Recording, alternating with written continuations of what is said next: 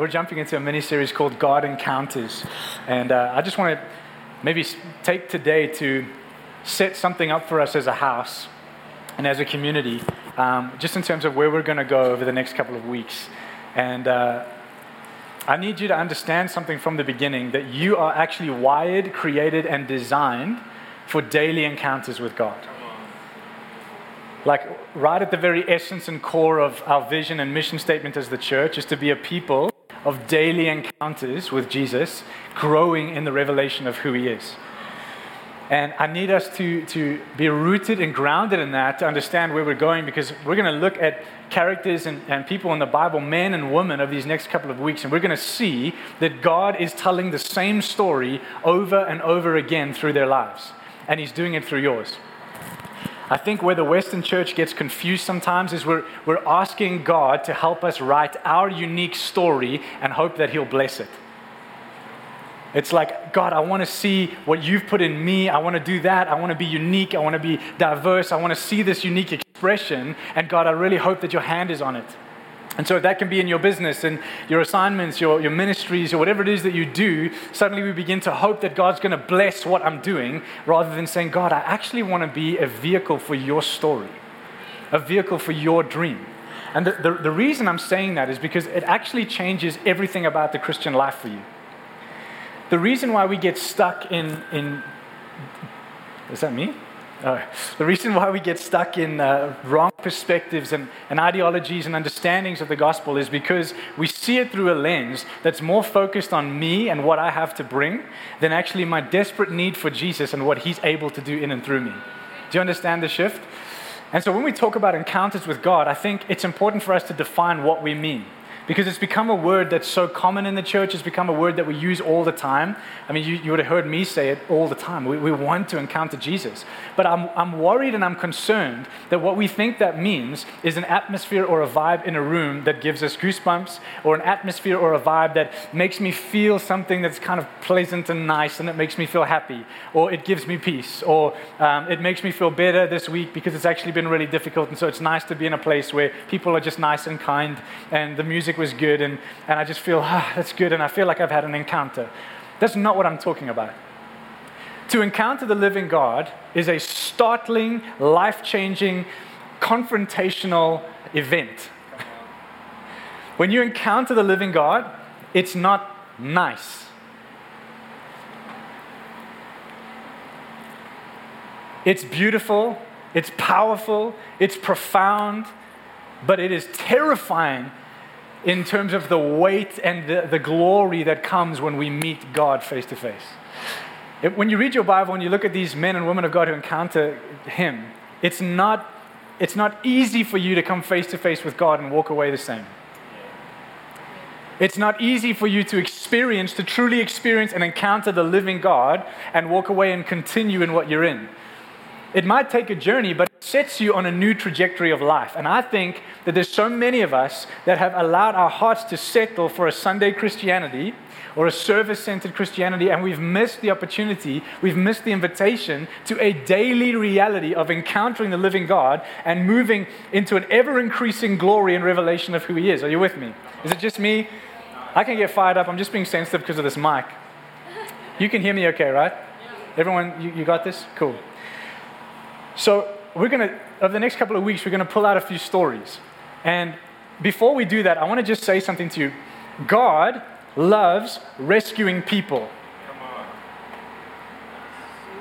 You got to get this. God loves rescuing people. He loves to rescue people. He loves to rescue situations, circumstances, relationships, everything. He loves, his nature is he's a rescuer. See, the thing about a rescuer is this you're not really concerned with what the person in need has to offer you. When they're in danger or when they're in trouble or when there's something going on, God is not, or a rescuer by nature is not going, well, hold on, before I help you out. Let's just see actually what you can bring to the table here. I'll help you if you help. Rescuers don't do that. Think about, you know, whatever it is, the coast guards or the, the guys that go out there into dangerous, dangerous situations, even firemen or whatever. When they run into the burning building, they're not thinking, well, I'll put you on my back and take you out if you actually have something to give me when we get out. They just do it because it's a rescue mission. So by nature, God is a rescuer.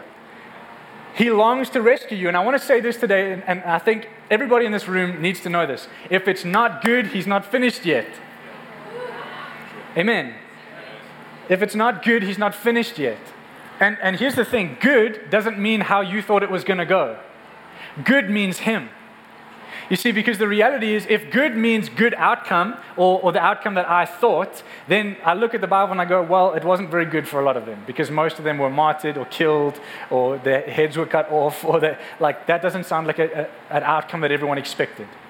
But the, the goodness of God was revealed in what? In the fact that in the midst of life, there was a daily reality of communion and intimacy with God that demonstrated his nature and his character on the earth. If you're not seeing the character and the nature of God in you right now, He's not finished yet. You need to do is not get disillusioned, disappointed, disappointed, and upset about your state. You need to lean into the goodness of God and say, You're not finished yet. You're still doing something in my heart. If we would be as committed to the process of transformation as God is, we will be a shining bride.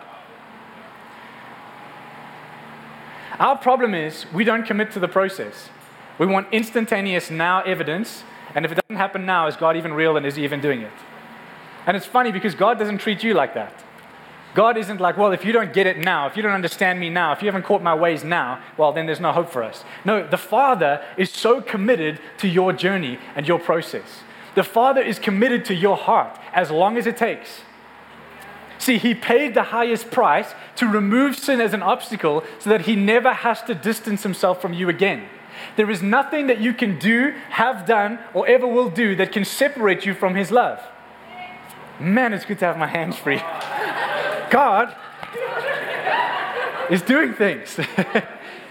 Listen, if we would understand this, then you'll realize that the process is beautiful because it's Him. God does things instantaneously and he does things over process. And you say, well, that doesn't make sense. We, you know, I've heard a gospel that's that prosperity centered gospel, which is it's now, now, now, blessed, abundant, everything works, everything's good. It just happens now. It's now, now, now. Claim it, proclaim it, declare it, it's yours now, now, now.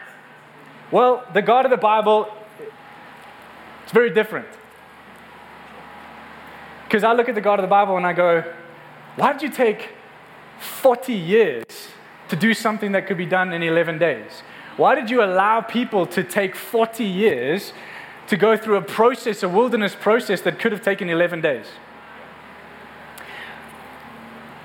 Why does the Father wait thousands of years before introducing Jesus as his plan of salvation? Like, can you see? He's a God of process. You go, Lord, why did you leave us with animal sacrifices for all those years before Jesus came as the ultimate sacrifice? Why? Because God's like, I'm teaching humanity about a substitutionary covenant and sacrifice. And I took as long as I needed to to teach humanity that. I'm committed to the heart of man, I'm committed to the transformation of humanity. See, I want to just encourage you with this. Do not allow your perspective of the gospel to enable you to settle for humanity. If the gospel you believe makes it okay for you to just be human, it's not the true gospel. Because God's work in us is that He's not intimidated by our humanity because He took it upon Himself and He conquered it, but He's taking us on a journey of transformation where we would realize that we were not born to be only human, we were born to be supernatural sons and daughters of God. Now, that's not something that you copy and paste and, and put it on your shirt and go, Yay, amen, hallelujah, name it, claim it. That's something that you believe, and as you continue to believe every day, fruit is beginning to manifest in your life. You are growing and maturing as a son and daughter, and creation is groaning for the revealing of the mature sons. See, the mature sons are not the ones that have a lot to say but not much fruit. They're the ones who committed to the process and are seeing the evidence of God in them, making them more like Him every day. They are steadfast, they are consistent, even through the storms, even through the hard times. They're immovable in one thing my hope is found in Him and Him alone. The only reason why I would not be consistent in my journey with Jesus is if my hope is in anything but Him. When my hope is in other things, when my hope is in my own attempt, then I live this up and down life. Storms come, I get shaken. If my hope is in Jesus, then my confidence is in Him, which means that when I'm shaky, He isn't, so I lean on Him. Are you with me? Okay. So what you're going to see is this as we as we unpack some of these stories and, and these lives of men and women who encounter God, you're going to see something very interesting. They're all major stuff ups. They're all major stuff ups. They, they got so much wrong. And I mean, like, you're probably sitting here today and you think you're a major stuff up, and maybe you are. But these guys, these guys are, I'm talking like the elite stuff ups. So when I read these stories, I'm like, God, thank you that if you can do that with guys like them or women like them, you, I mean, and God's not measuring sin, don't get me wrong. Like sin is sin, right? White lie, murderer, sinner. But my point is, these stories are declaring the gospel to us, even from the Old Testament. God is telling the story of his gospel, even through Old Testament characters. Even through Old Testament, not characters, but, but you know what I mean. So, let me just, I'm going to I'm going to give you a few examples. We're going to focus on Moses um, this morning, but I want to pull out a few things just to, to emphasize my point. Let's use Paul, the Apostle Paul. The guy murdered Christians. So we're talking about a mass murderer. And, and he's, he's doing it under a religious ban or whatever, but I, I don't know about you, murder's murder, right? Like just because I do it under a good cause, I still kill people. So here's a murderer who's doing it with what he thinks is a righteous cause, and then he has one encounter with God, and Jesus says to him, Why are you persecuting me? And, and Paul's perspective shifts. He, he has one moment with God that changes the trajectory of his life and sets him on a course for God's glory. Because Paul's dream was Pharisee of Pharisees, God's dream was apostle to the Gentiles. Those are very different things. You cannot expect to have an encounter with God and live your dream. If you're coming into the church with, with a, a, a hope that a gospel, you're going to hear a gospel that's going to empower you to live your dream, you haven't encountered the Father. Because here's the thing you think your dream's going to satisfy you, it won't. I promise you. My dream was to play for Manchester United. I look at Manchester United right now, I'm like, thank God that dream didn't come real. My point is, you can, you can have dreams and desires in your heart. Not every desire and dream is God. Let me tell you why. You're created to be creative. By nature, your imagination is designing things. So what we do is we sometimes we get lost in this. We begin to design a dream. And at the root of that dream is God's desire, but we've dressed it up with creativity and then we get focused on all that stuff and we miss the root. For example, we have people who are talented and gifted with music who want to make music that captures something and touches people's hearts. It affects a room. That's the root of it. And what it becomes is a rock star.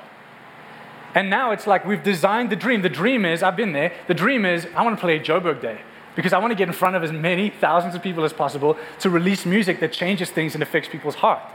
And now we begin to design the dream, and it's like, okay, now my goals and my desires is, is uh, stages and platforms and festivals and all these different. I want to be a rock star. But actually, the dream of God for your heart is that you're designed and given a gift to capture the sounds of heaven and release them on the earth. And you will never be satisfied until you start to do that one simple thing.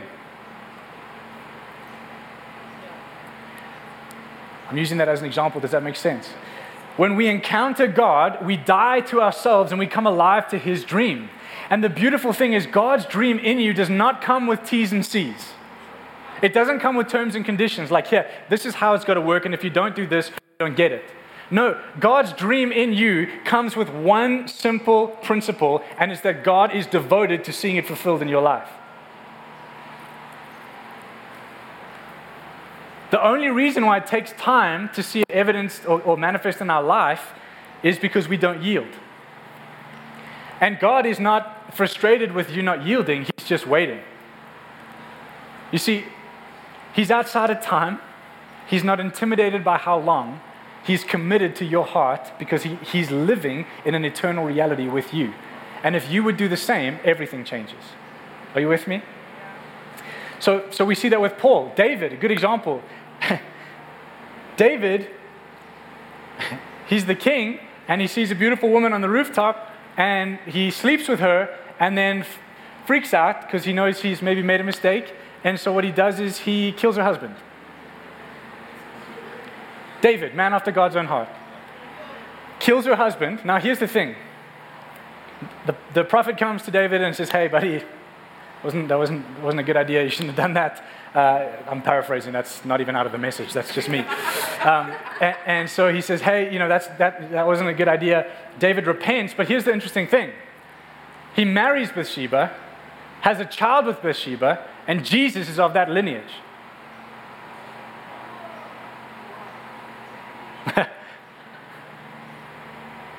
so here's my point. We go disqualified as a king. No way, that guy's messed up. That's, that's wild. There's no ways he has a heart after God's own heart. Look at what he just did. But he repents and he still takes ownership and does things. But Jesus is not, he's not intimidated by that mess. He actually takes ownership of it. I don't know if you're hearing me. Jesus takes ownership of David's mess. He goes, I'm not intimidated to be of that lineage. I redeem all things. I'm a rescuer.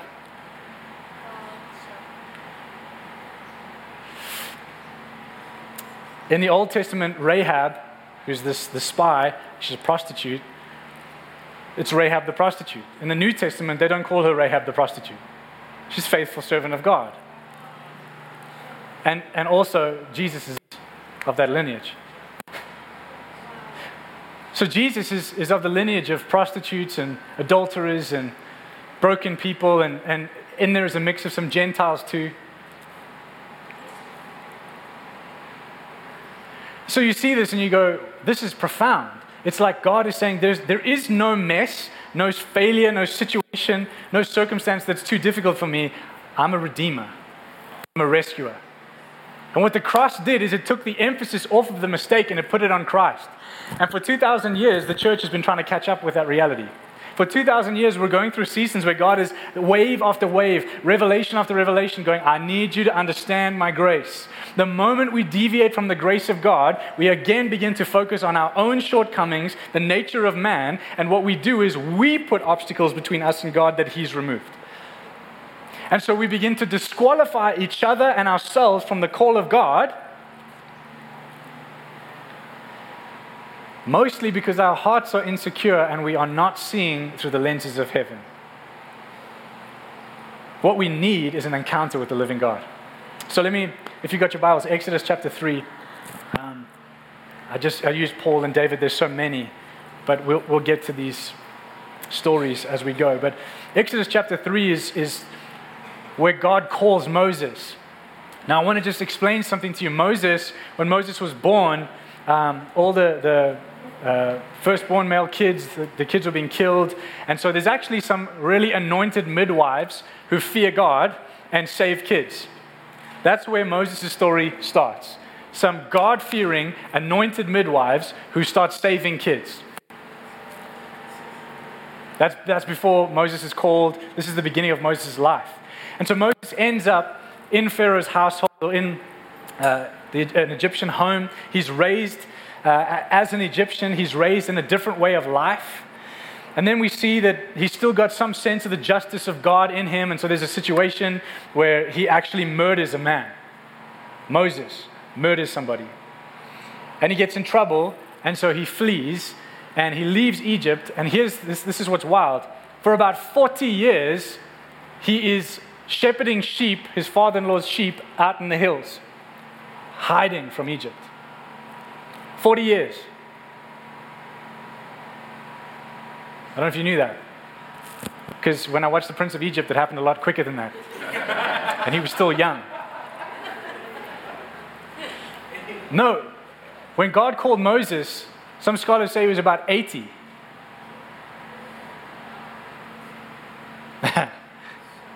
so here's the thing here's God. Pretty intense first 40 years of life, Moses abandoned, an orphan, then adopted into a foreign household, raised in a foreign religion and way and, and culture, then murders somebody, even though it's, there was this justice thing in his heart, still the wrong thing to do, murders somebody, has to flee. And then you think, okay, God, finally you got him out of Egypt, now do your thing. No, watch some sheep for 40 years.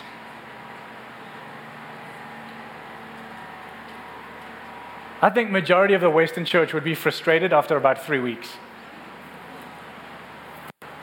God, I've been crying out for 40 years, take me out of Egypt. I'm so tired of that way of life. You got me out of Egypt and now you put me in the wilderness with some sheep. But the reality is, Moses is out there, he actually gets married, and here's the thing he marries a woman he's not supposed to marry. He marries a, a, a woman who's not a Hebrew.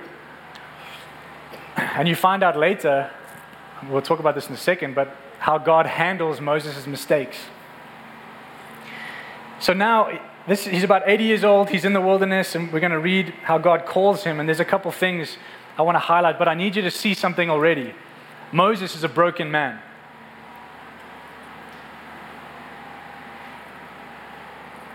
Moses has a rough past. Moses has a rough story. Moses has trauma in his life. See, sometimes we think the way God deals with our past is just by cover, never talk about it again, move on and forget it. That's not how God does it. God redeems you and rescues you through it. So that when you look back, you see redemption. You don't see hiddenness.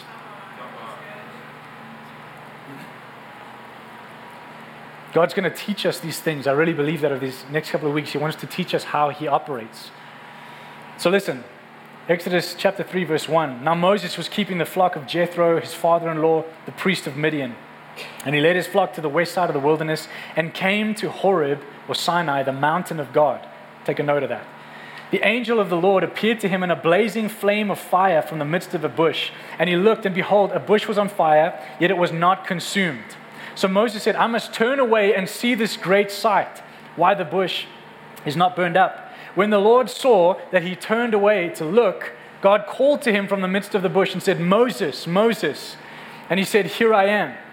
Then God said, Do not come near, take your sandals off your feet, because the place on which you are standing is holy ground. Then he said, I am the God of your father, the God of Abraham, the God of Isaac, and the God of Jacob.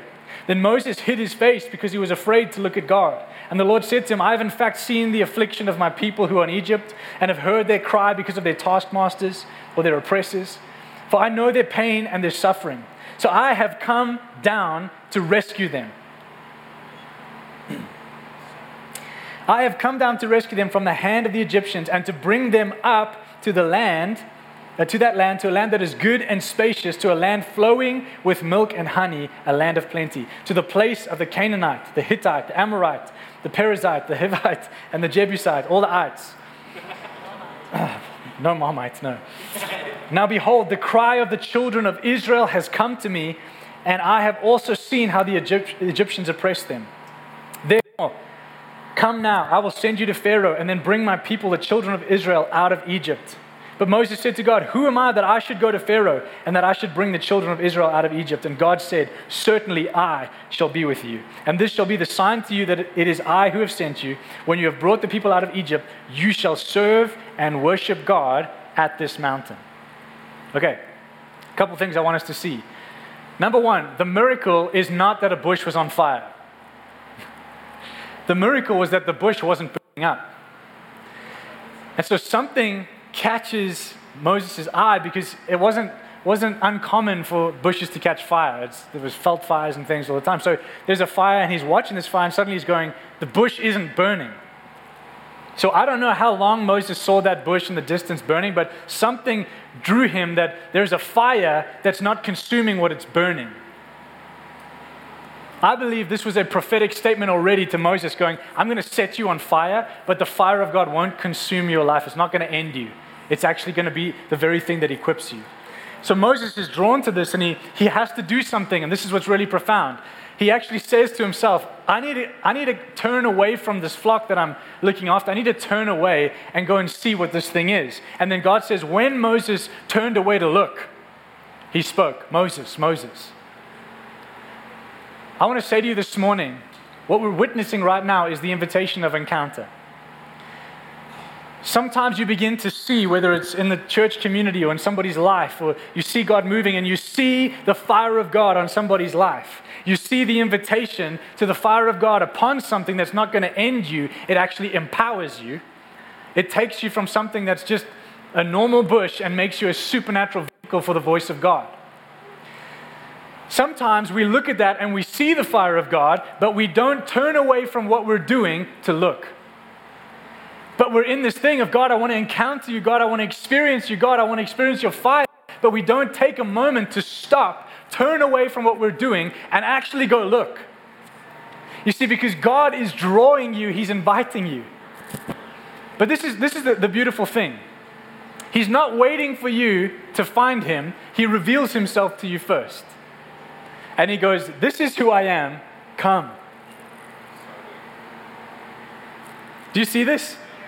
Moses is just taking care of sheep, and suddenly there's a burning bush. And he's in this bush. God is burning in this bush. And he's just he's just there, waiting.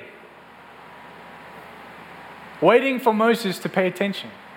And when Moses does, and he turns away to look, God calls him and says, Moses, Moses. He says, Take off your shoes, this is holy ground. And he begins to speak to him. Now, here's something so profound about the call of God. God's call or God's encounter with you, when God encounters your life, it is incredibly personal. It's so personal. Because here's what I need you to see Egypt is personal to Moses. Moses isn't just, he doesn't just have a rough story, he knows Pharaoh. You get this? He grew up in that household. This is personal to him. He's seen the oppression, but he's also been raised in the household. He's got memories, he's got trauma, he's got happy memories. He's, he's got a whole bunch of process that comes with this word, Egypt. And God says, I want to send you to Egypt. And Moses is like, I just spent 40 years t- hiding away from Egypt, taking care of sheep. And God says, I want to send you to Egypt and I'm going to use you to free my people. Now remember, he's, he's drawn I love this theme. You'll see it through the Old Testament. He's drawn Moses to Mount Horeb, Mount Sinai. The bush was on that mountain. Now we know later on what you're going to see is that's the same mountain, well, earlier, the same mountain that uh, Abraham offered Isaac. That's the same mountain that uh, Elijah encounters uh, God in the cave. We, we see that this mountain, God keeps drawing his people to this mountain. So, so here's Moses encountering God on the mountain, and then we see God says, This is what I'm going to do. I'm going to send you back to Egypt. You're going to set them free. Well, I'm going to set them free through you. I want to use you as a, a vessel for me. And then he says this at the end. He says, Now behold, the cry of the children. Sorry. No, here. And God said, Certainly I will be with you, and this shall be the sign to you that it is I have sent you. When you've brought them out of Egypt, you're going to serve and worship me at this mountain. So God's saying something to Moses. He's saying, I want to encounter you, and then I want to encounter a people. See, God doesn't call crowds, God calls people. Because God can, this morning, put an invitation to every single person in this room and say, This is what I want for you. I want face to face. And, and the, the call goes to the crowd, but the crowd isn't mobilized, your heart is. Nobody else can choose for your heart. So here's God teaching Moses. He's going, I've drawn you to this mountain. I'm revealing myself to you. I know you by name, Moses. Now I'm calling you and I'm giving you an assignment, and it's something that's difficult for you, but it's also revealing my story through you. Because here's the thing if Moses was able to write his story, I guarantee you it would go like this was uh, abandoned as a baby so that they could save my life. I was adopted into an Egyptian household, raised with Pharaoh. I murdered a man, and I, I had to flee for my life. And I spent 40 years in the desert. And, uh, and what I did was I married a beautiful woman, worked for the father in law, built up my business, was successful. I had my own 14 flocks. I took over the business of the father in law and ended up living a beautiful, happy life with my two kids, my wife, and we had a beautiful cottage out in the mountains. And uh, thank God for his goodness and his abundance and his prosperity in my life that he saved me from Egypt. That's how most of us want to tell our testimony. God saved me from Egypt sheltered me from Egypt, and I never had to deal with that again. God goes, I know your story. I know your journey. I know what you've been through. I know Egypt, and I know you. And it's because of that very thing I want to use your story to reveal mine. I'm going to write my story through you. I want you to go back to the place where you failed. I want you to go back to the place where you were intimidated and afraid. I want you to go back to where the pain and the trauma and all this stuff is, not because of the pain and the trauma, but because I want you to see what I can do when you give your life to me. Because Moses didn't have to go back and address his mess ups. He didn't have to go back and, and explain things. He didn't have to go back and do any of that. He just had to go back and be obedient. So he goes back to Egypt and he's obedient, and God moves.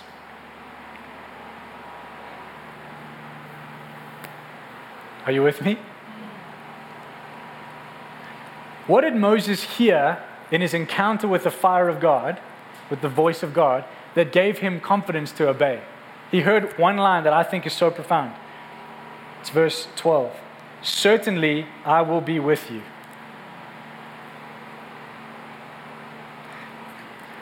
The only time that that statement doesn't light your heart on fire is when you haven't actually seen it. You see, Moses is standing before a burning bush that's not being consumed. The voice of God is speaking to him, calling him by name. He takes his shoes off. He's hiding his face because he's afraid to look at God. This is the most confronting, profound, powerful encounter that you can never unsee. You get this? And then, and then God's saying, I'm going to use you. I want to take you back to Egypt, and this is what we're going to do. And he's like, Egypt? God, why Egypt? Like, who am I to go back and speak to Pharaoh? Like, he's saying this. He's like, who am I? I'm, I'm the one who was raised in the home with him. Like, I might have even been bullied by him, or, or you know, my life was, how can I be the one that you're going to use? And if I go back, I also killed an Egyptian. Like, they want me, they want to arrest me or kill me. But you want to do that? And then he goes, Certainly I will be with you. And Moses goes, Okay, that changes things. Why do we need to live in daily encounters with God? Because it's in encounters with God that the evidence and the reality of who God is lands in my heart and gives me a confidence to live today in obedience to Him. You cannot live weeks and months off of an encounter you had weeks and months ago and hope that you're going to sustain or live in that place of obedience because it's not even your own obedience. It has to be His. So, how do you receive the obedience of Jesus if you're not encountering Him? And the reason we don't encounter him is because we actually don't understand what he's done for us. I find it interesting that Moses is not coming and saying, Hold on, Lord, let me do my animal sacrifice real quick. That hasn't come in yet. But Moses is going like, Whoa, don't speak to me. You're going to kill me if you speak to me. Let me first shed some blood here. He's not doing that because why? Moses didn't initiate this, God did. And here's the essence of the gospel you didn't initiate this, God did. If we would see that and go, if God's initiating connection and covenant with man, he obviously wants something you.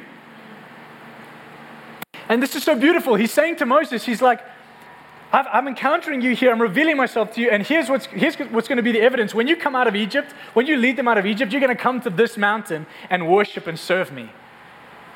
We're already beginning to see this priestly thing where God's like, I've called you to my presence. I've called you, you, Moses, and the people of Israel, to my heart, to my face. And it's funny because here's Moses, the guy who married the wrong woman, who's a murderer, who has no rights. He's not gifted enough, he's not talented enough, he doesn't have any right to be the man. And God goes, Hey, you're the man.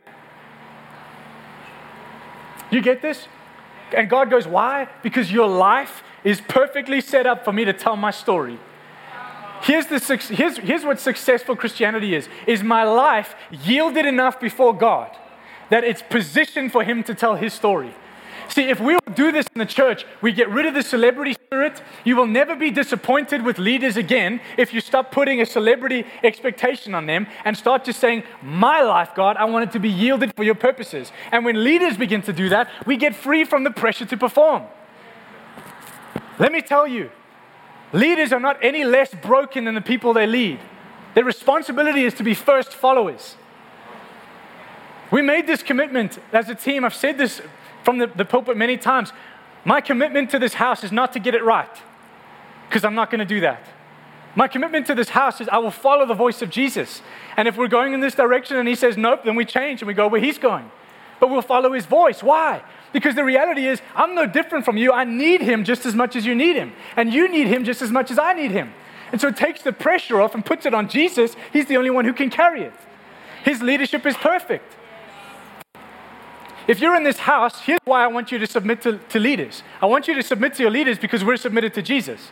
And if you don't think I'm submitted to Jesus, find another house. Do you get it? Because the, the beautiful thing is, if the leaders are submitted to Jesus and you're submitted to Jesus, and because of that, you can submit to your leaders, we have this healthy relationship. It's called following Jesus together. And the government of God can be expressed through the church because we trust each other, not because we think we've got it figured out, but because we know His leadership is perfect. We know that He's in the business of redemption. I'm not afraid of making the wrong decision because He makes wrong things right.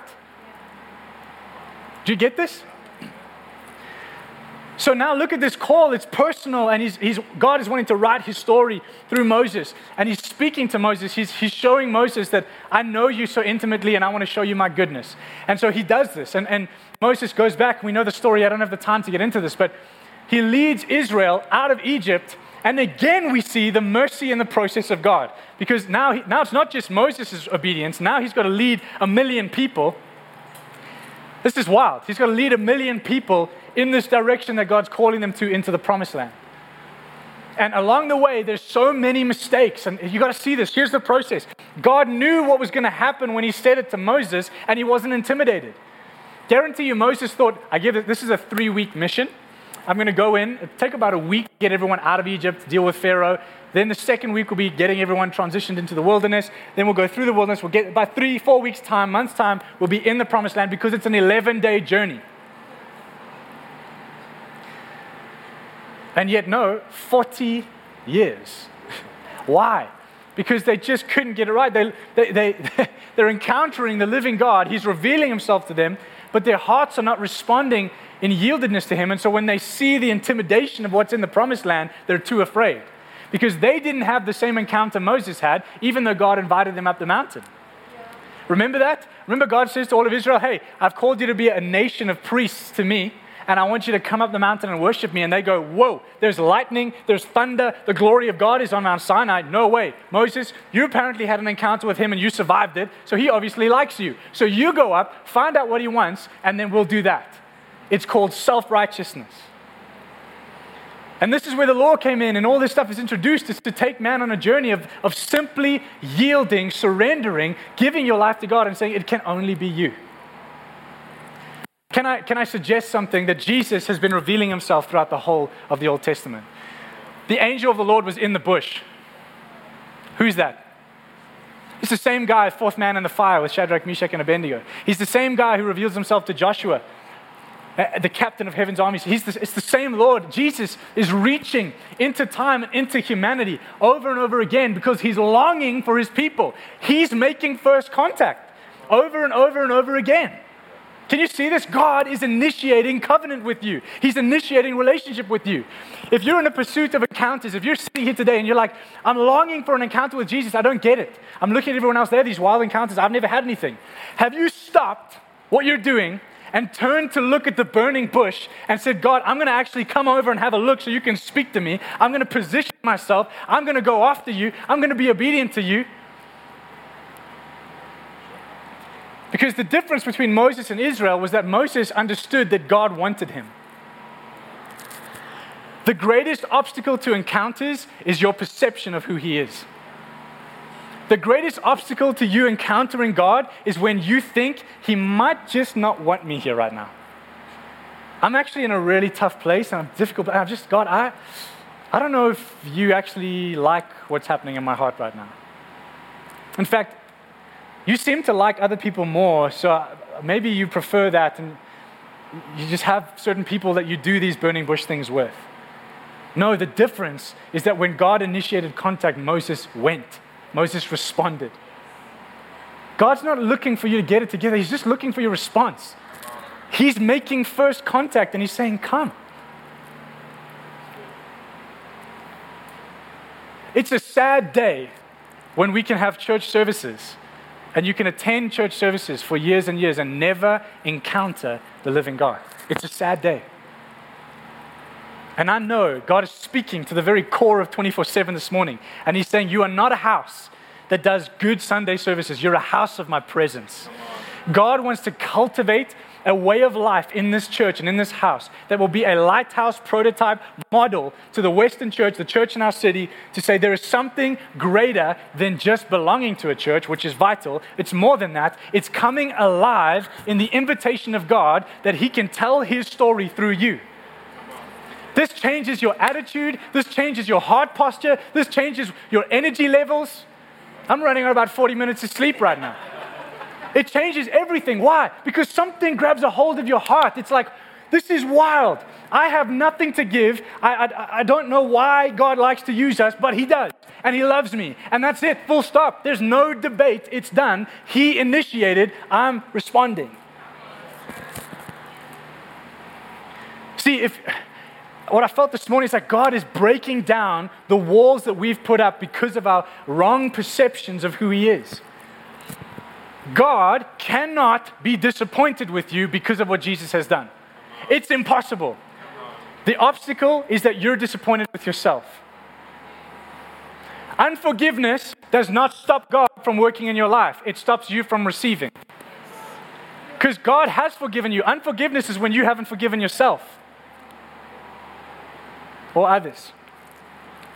So, hear this. If we would get the gospel in us, then we realize, okay, wow, Lord, the way you see things brings such freedom, joy, and liberty that if I can just align with your perspective, I'm free. Because I am free positionally, and I'm learning to live in freedom by simply seeing what you see and doing what you do.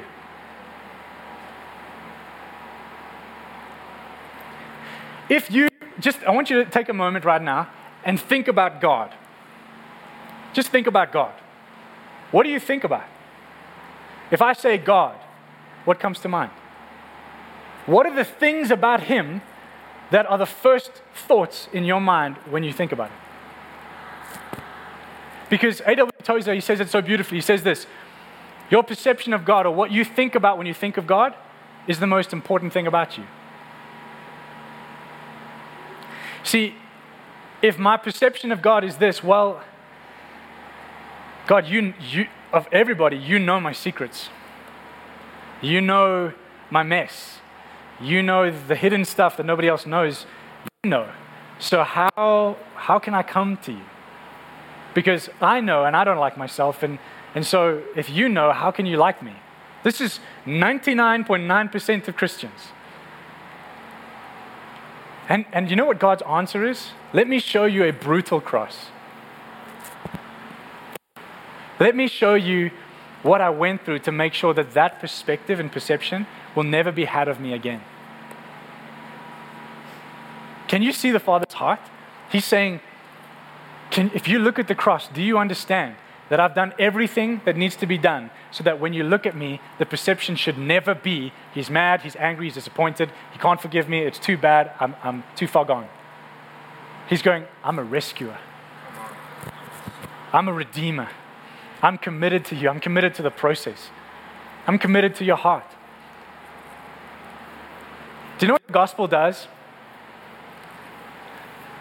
The gospel takes the burden and pressure of change off of you.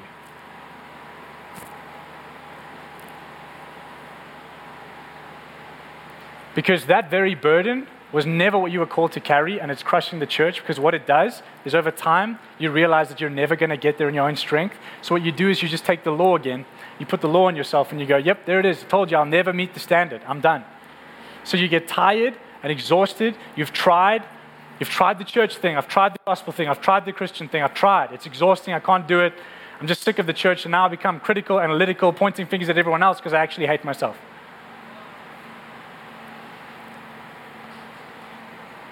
And in this hour, in this time, there's a bridegroom king who was reaching into humanity since the beginning of time. He was the light that the Father spoke he has been reaching into the brokenness of humanity for as long as humanity has existed, going, I am coming to redeem and rescue and prepare a people for me. You're going to look like me, you're going to act like me, you're going to live like me, not because of anything else except one simple thing I initiated contact. I initiated, I, I, I spoke, I acted when you couldn't, when you couldn't fix things, when you couldn't make it right, when you couldn't rescue yourself, when you couldn't change. I died. While you were still a sinner, in your deepest, darkest, most broken place, I died. Ah. Not only did I take your place in your mess, he's like, I, I put you in myself. I left time. When he died and he gave up his spirit, he left time so that he could take all of existence into himself past, present, and future. Not just sin, also that he could minister his righteousness. Abraham now lives in the righteousness that Christ paid for over here. How is that possible? Because when he did it, he did it outside of time. So when Jesus gave up his spirit, left time, he took Abraham and everyone before Christ into himself and said, My righteousness. And then he went into the future and he took everyone from Jesus all the way until the end and he took them into himself and he said, My righteousness. And then when he comes back into time, he's carrying all of humanity with him. And he says, Now I am the firstborn, the first fruits of a new way. Supernatural sons and daughters covered in the blood of Jesus. Ah, this is wild. He's the firstborn, and he's like, I'm filled with the Holy Spirit. You're going to get filled with the Holy Spirit. Don't do anything until you have that, because when you do have it, you're going to be a walking force of heaven.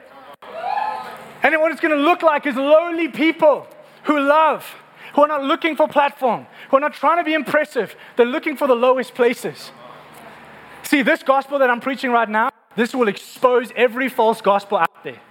Every gospel that we grab a hold of that's not the true gospel that we add onto our lives to make us feel better when we're actually not even born again, this gospel is going to expose it. And what it'll do is it'll grab your heart and say, Come to me.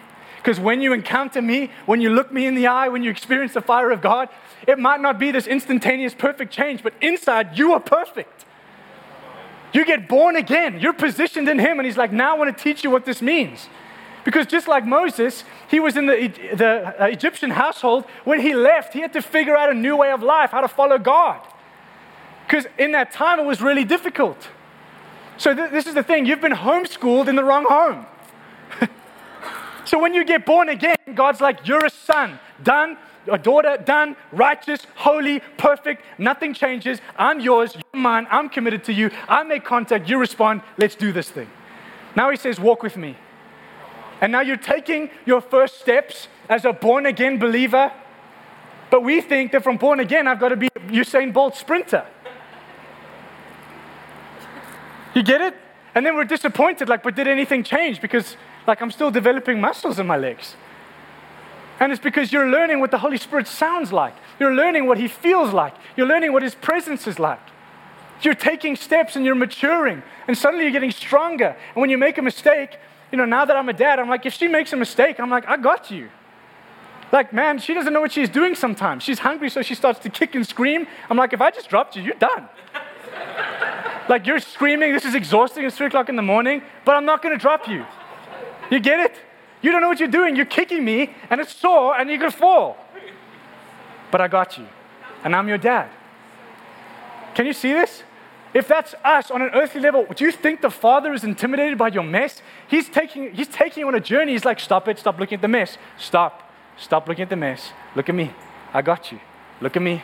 I got you. One step, one step, Okay, now we're walking quicker. Okay, now we're jogging. Okay, now we're sprinting. Yeah, now we're Usain Bolt. Now we're winning 100 meter races. Now we're changing cities, changing regions, changing the nations. Why? Because I, I, I'm growing in my faith every day, actually believing who God is. Where did it start? An encounter with the God who reached out first.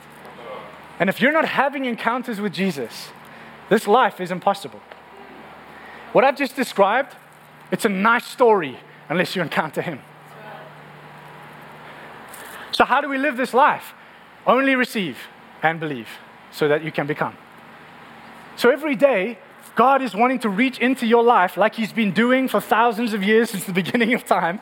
You get this? Same way He reached in uh, with Moses and with Abraham and with, with Joshua, He's reaching into your life every day. Here's the difference He says, I'm not just coming externally to try and touch you, I've put myself inside of you. In other words, when I'm reaching, you're going to feel it from the inside. It's like a groan. You're going to feel something on the inside of you that's changed. It's not the same. Now, how you live is different. And it's different because of one simple thing. You're not trying to change your behavior, you're aware of something you weren't aware of before. It's Him. You get it? So now what happens when, because I'm going to hit one more thing and I'm, okay, give me five minutes. You're following Jesus. You've made mistakes, even as a Christian. Maybe you're here in 10, 15, 20 years into following Jesus and you've made mistakes in those years. And because of that, you look at yourself and you go, sure, sometimes I question the depth and the reality of what I've actually experienced with God. I want to tell you, it's one of the greatest strategies of hell right now, is to get you to question what God's done in you. Your mistakes do not define you. They don't define you. What you've got to be careful of is on the other side of this, we take a grace message that's like, well, because nothing defines me, it's all just free, I can do whatever the heck I want because God loves me. That's, not, that's the wrong attitude. That person hasn't encountered Jesus. When you encounter Jesus, you see the redemption of God, the, the rescue mission of God in your life, and you feel that He's holding you and He's taking you on a progressive journey into Him. In other words, you, it might be baby steps, but you know you're moving. Yesterday, I didn't have this conviction, or yesterday, I didn't have that thought, or yesterday, I wasn't aware of your presence, but today I am. And yesterday, I heard you speak, but I questioned it and I doubted, and so I didn't act in obedience. Today, I heard you speak, and I felt courage to do it. What's happening in my heart? I'm following Jesus. I'm learning to follow Jesus. But here's what I want to say to you. Maybe you're 20 years into your journey with God and it didn't turn out the way you thought. Maybe your business failed. Maybe your ministry folded. Maybe you thought you were called to ministry and God actually had different plans and all that changed and you're really disappointed by that. Maybe you have a broken family. Maybe you've lost loved ones. Maybe your relationships haven't worked out. Maybe you're in crazy debt. Maybe you ma- made some bad decisions. Whatever it is, you look at that and we go, well, I, I can't see the evidence of God because look at my life. And I want to say you're looking at the wrong things. Because when God is measuring your life, He's not measuring it by those things. I want, to, I want to be very clear on this. Because what happens is when we do that, we put an ungodly burden and pressure on our shoulders. It's called performance. When I don't see certain situations and circumstances happen the way I thought or what I think is right, suddenly I feel like I've failed. Take your eyes off of the outcome and put your eyes on the source. Because the difference is when you go, God, my life is yours, I yield to you, write your story, the story's not up to me. My responsibility is to encounter Him and keep a heart that's humble and soft before Him to receive Him every day. As long as I am receiving Him, He can do whatever He wants to do. Because sometimes God's protecting you from something you don't even see, but yet you're taking legalism, holding God to a legalistic perspective and saying, no, it's supposed to be this way. God, why didn't it happen like this? You're a rescuer, why didn't you fix it this way? And God's like, you don't even know what I was rescuing you from. You think you think that I'm rescuing you from that outcome, or, or, or, that by having the outcome I would have rescued you, but you don't even know that that outcome would have killed you. Do you get this? See, I know this is deep. Just try and hear what I'm saying. Take your eyes off the outcome and keep your eyes on the source, on Jesus, and Him design His story and write His story through you. That way, when life takes turns that you didn't expect, Hear me, because this is for every single person in this room. You're all, I can see it landing. When life takes turns that you didn't expect, when the situation is not how you thought it was going to go, when it's different and it's challenging and it's hard and maybe it looks like it failed or it looks like it's not working, stop. Turn away, come to the burning bush, and hear him call your name. Because the reality is, He is rescuing you and redeeming you through it all. He's not trying to get around it and going like, ugh, I hate that, that's gross, I don't like that. No, He's like, I'm writing something through it. So here's the thing some of you started that business and it failed. And you go like, well, where was God? I don't see, I really stepped out in faith in that one and that one just crashed. So now what you've done is your perception of God is that His goodness is measured by the outcome of your situation rather than leaning into the source and going, okay, God, what are you doing in me? And suddenly something comes out of your life that was not, you didn't even know that that was in you. You didn't even know that was where you were going. You thought it was going to look like this, and God's like, man, I, I love your creativity, but actually, I'm writing something in you, and it looks like this. And then you get there and you go, this is what I was born for. I didn't know it. I thought I was going to be this. But God took me here, and actually, this is where I'm, I'm called to fly. You will fly in the kingdom when you're yielded to Him, not when you have it all figured out because you never will. You get it? Is everyone okay? This is a lot, I know. So, God is a God of encounter. And through the whole Bible, He's encountering mankind. He's drawing us into that space. And He's speaking to 24 7. And He's saying, if you will allow me to be the God of encounter to you, who I am, if you let me be who I am, when you experience Him, everything begins to change. It's a new trajectory. Life doesn't look the same anymore because your internal world has come alive.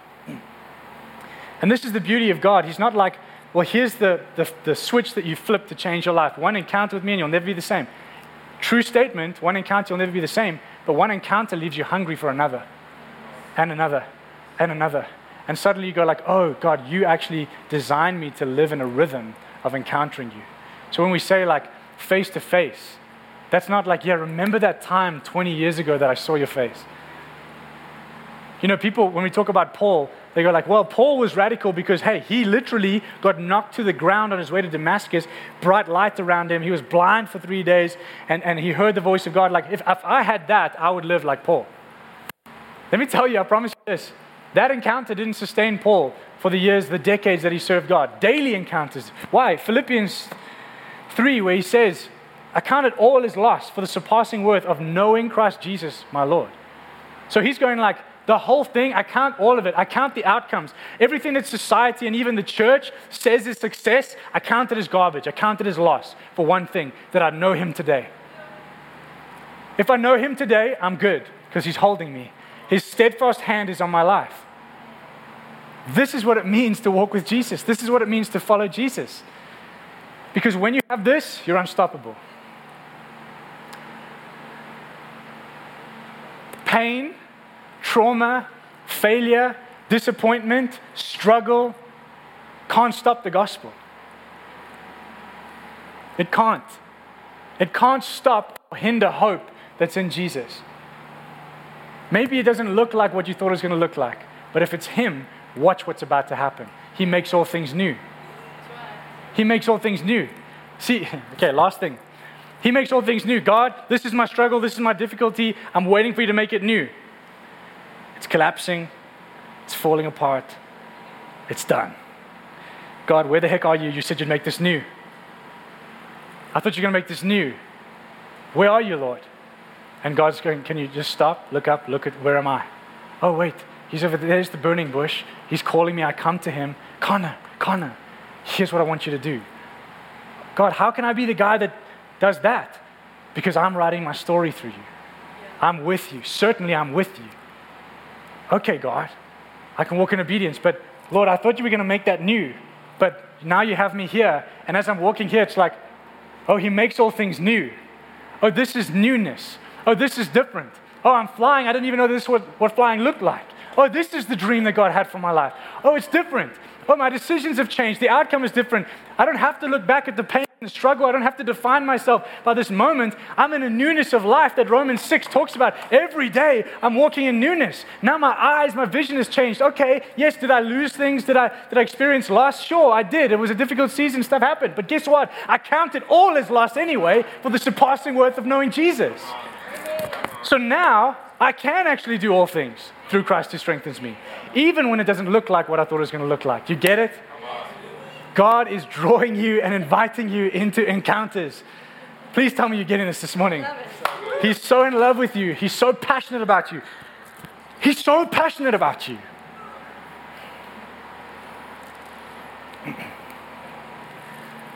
So, what you want to do is this you want to get real hungry and just go, like, Lord, Forget all of it. I count it all as lost. Forget the stuff.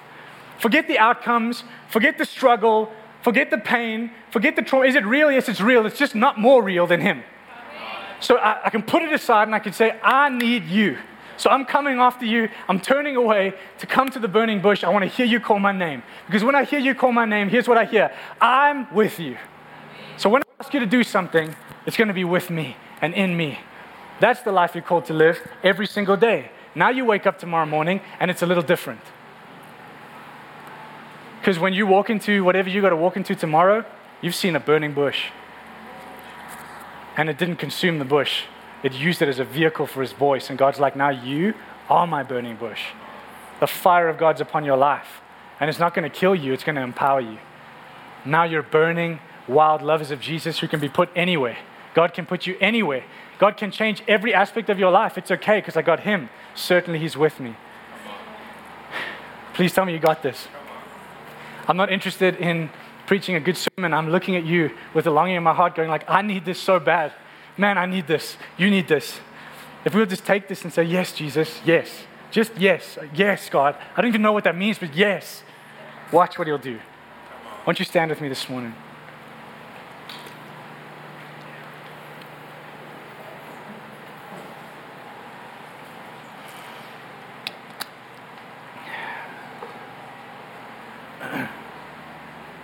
What if, what if how God makes broken things beautiful is by taking your eyes off the broken things?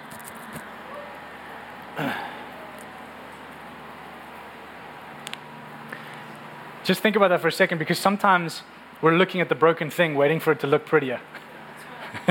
God, when are you going to make that broken thing look a bit better?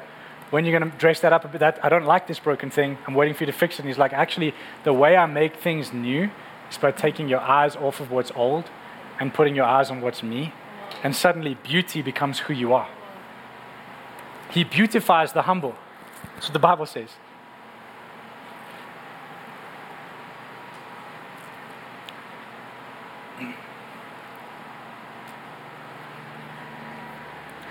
I know I've kept you in this heat and we're all dripping. I'm, I'm wet right now.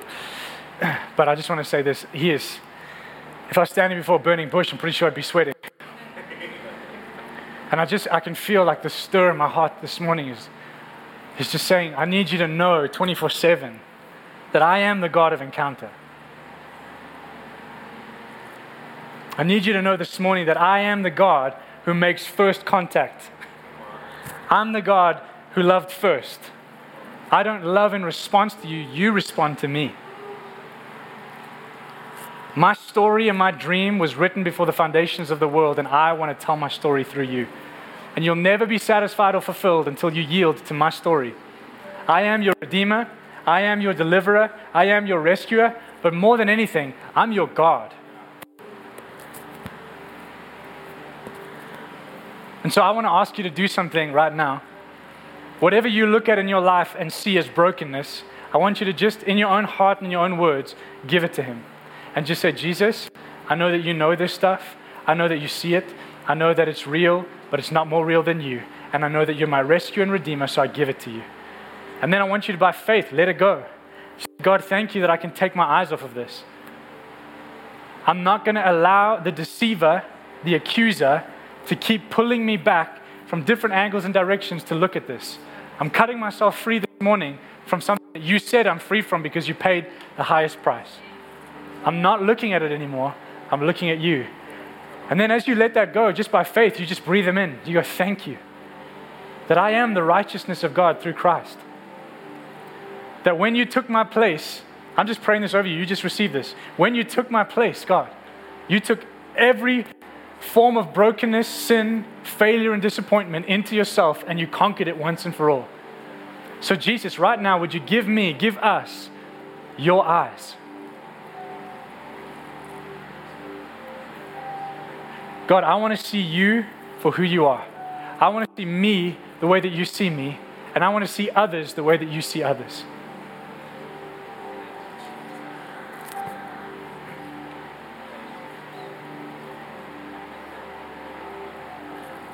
Father, I say yes to the invitation this morning to a life of daily encounters with the living God. Because you are not a once off God but every day there's fresh and new mercy. If there's new mercy every day, can't you see that He wants new encounters every day? If His mercies are new every morning, can you not see the invitation is fresh encounters every morning? Yeah, there's freedom right now. Some of you are experiencing it. This freedom. He's cutting away the lies, He's cutting away deception, He's cutting away pain, He's cutting away trauma. He's cutting away fear. He's saying, I am not a God of fear, I'm a God of love, and perfect love casts out all fear. The worry and the anxiety and the concern and all these things that seem like the right emotions in this moment, he says, No more. Look into my eyes. Receive my mercy, receive my grace. And some of us are already going like, okay, God, I just hope that this week I don't struggle with the same things. I just hope that I don't fall back into that. and God's going, stop. I am rewiring your mind. I am giving you the renewed mind of Christ. You are not thinking the things I'm thinking, but what, what God is thinking right now is this You are mine. That's what He's thinking. You're mine. You belong to me. I will never let go of you. I have you in the palm of my hand, and I will hold you, and my steadfast love will lead you, will guide you, will cover you, and protect you all the days of your life. Surely goodness and mercy will follow me. Surely. So let him speak to your heart today, He's saying, My beloved, my beloved.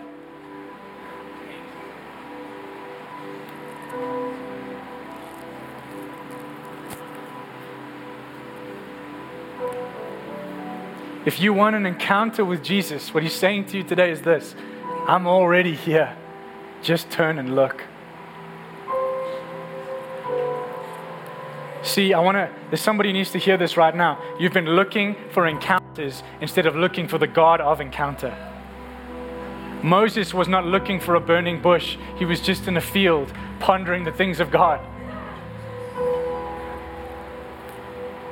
And suddenly something catches his eye. And it's God revealing himself in a way that he's never seen before. See, he was encountering the God of encounter, but he wasn't in pursuit of just encounters. Some of you have been in seasons where you're like, man, I've tried this, I've gone after this, I've been longing for encounters, and God's like, just long for me. Just come after me. I am the God of encounter. I'm faithful to reveal myself. Come after me. Remember this this morning, church. He knows you so personally. He knows how to speak to you, He knows how to minister to you, He knows how to reveal Himself to you. You don't have to look at others to try and find your own experience of God. You just look at Him and let Him minister to you.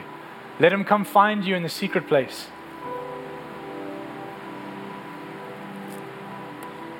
So, Holy Spirit, right now, I just release the grace of God over this room. And I thank you for the environment, the atmosphere, and the climate of heaven.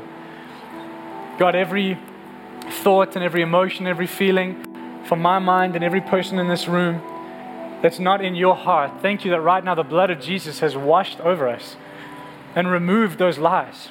Every root, every stronghold of thought that's taken root in our minds, right now, we exalt Jesus above it and we bring down every lofty thought. And the way we do it is by receiving the perfect love of Jesus. Because his perfect love is casting out every bit of fear right now. There's, God is delivering his people of fear.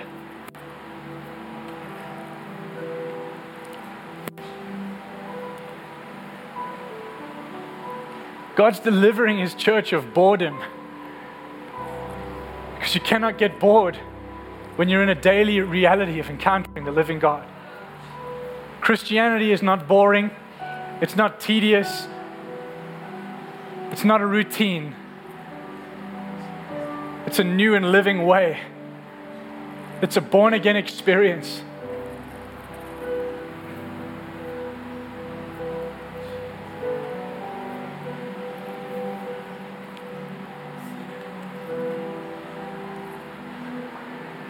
Father, I thank you. Would you speak to our hearts and just remind us that we're not called to measure up? We're not called to measure up to a standard. We're called to receive the perfection of Christ.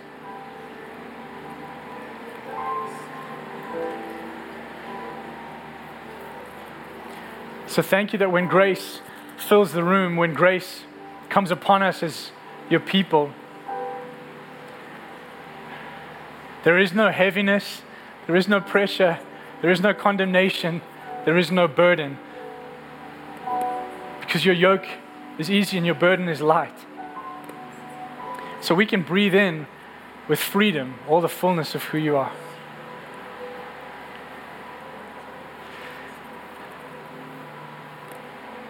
So if you are here right now, I feel like there might be a few that this really landed on your heart. Um, when you encounter Jesus, you no longer live for your dream, you live for His. Some of you, when that landed, it was painful because you've fallen in love with your own dream And that's okay. It's just the Father is revealing something to us this morning and He's saying, I am your dream. I'm the only one that's going to fulfill you and satisfy you.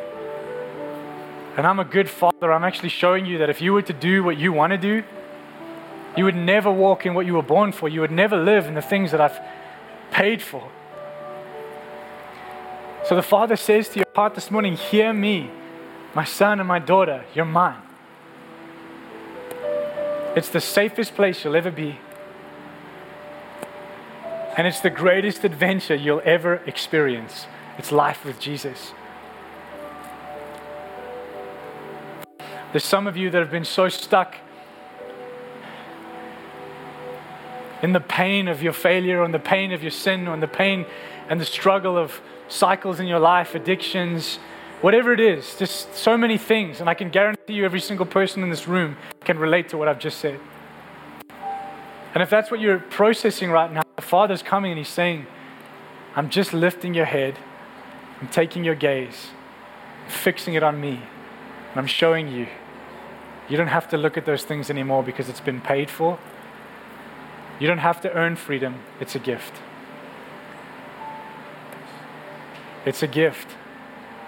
I love you. I love you. I love you.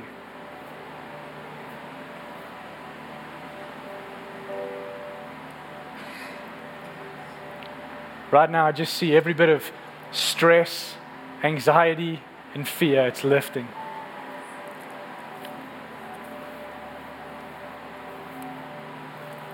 We receive that right now. We receive your perfect peace, God.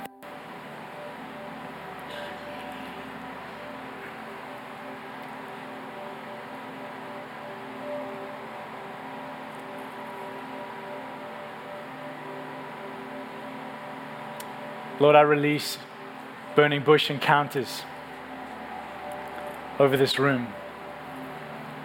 Some of you, I feel the Lord would say to you right now, as you turn aside and come after me, the trajectory of your life is about to change. And it looks nothing like you thought, but it's glorious. Are you prepared to turn away from the comfort of what you thought your life would look like? For Moses, it was tending a flock. Are you prepared to turn away and look at him and allow him to speak to you because he's calling your name this morning?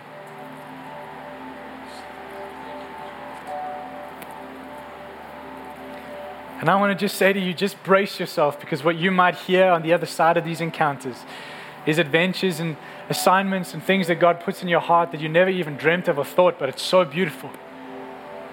It's so powerful. And God's saying to you, I am going to write my story through your life. And I'm faithful to do it. I am committed to you.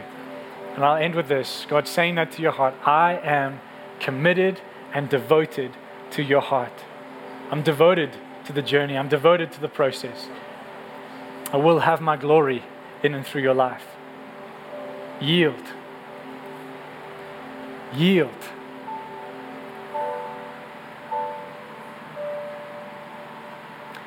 So, Holy Spirit, I thank you. If I've said anything this morning that's not in your heart, Lord, I know you're faithful that it would be forgotten.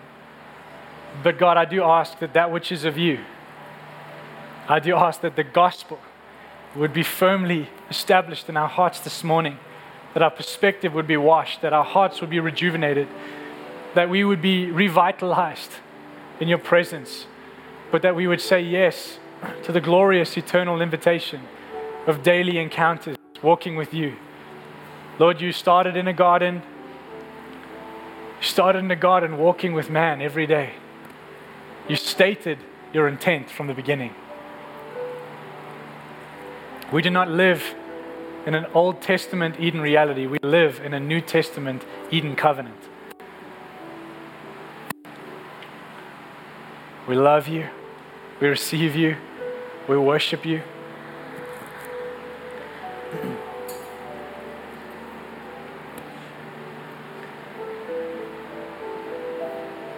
Have your glory this morning, God, I pray.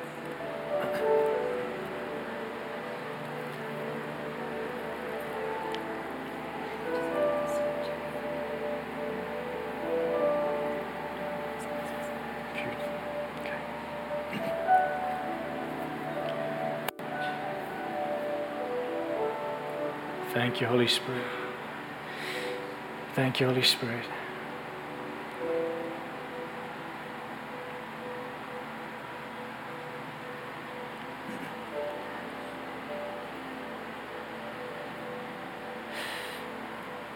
One of the prophetic artists in the house drew this picture. It's a candle with a smoldering wick. She just felt Isaiah 42 3, and I want to read it over you. This is the justice of Jesus over your life. A broken reed he will not break, and a dimly burning wick he will not extinguish. He will faithfully bring forth justice. He will not be disheartened or crushed in spirit. He will persevere until he has established his justice on the earth. Father, thank you that your covenant to us, your, your, your commitment to us is your faithfulness and your steady hand. So, Lord, if there are people in this room that feel like a dimly burning wick right now, I thank you that you do not extinguish that. But God, you're actually breathing over the embers of those little flames, those little coals, and you're actually saying, Come to life. There's more there's more for you.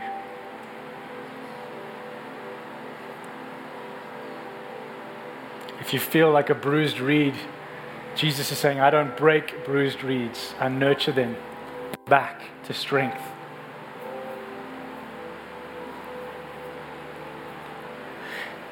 Yeah, He really loves you this morning. He really loves you.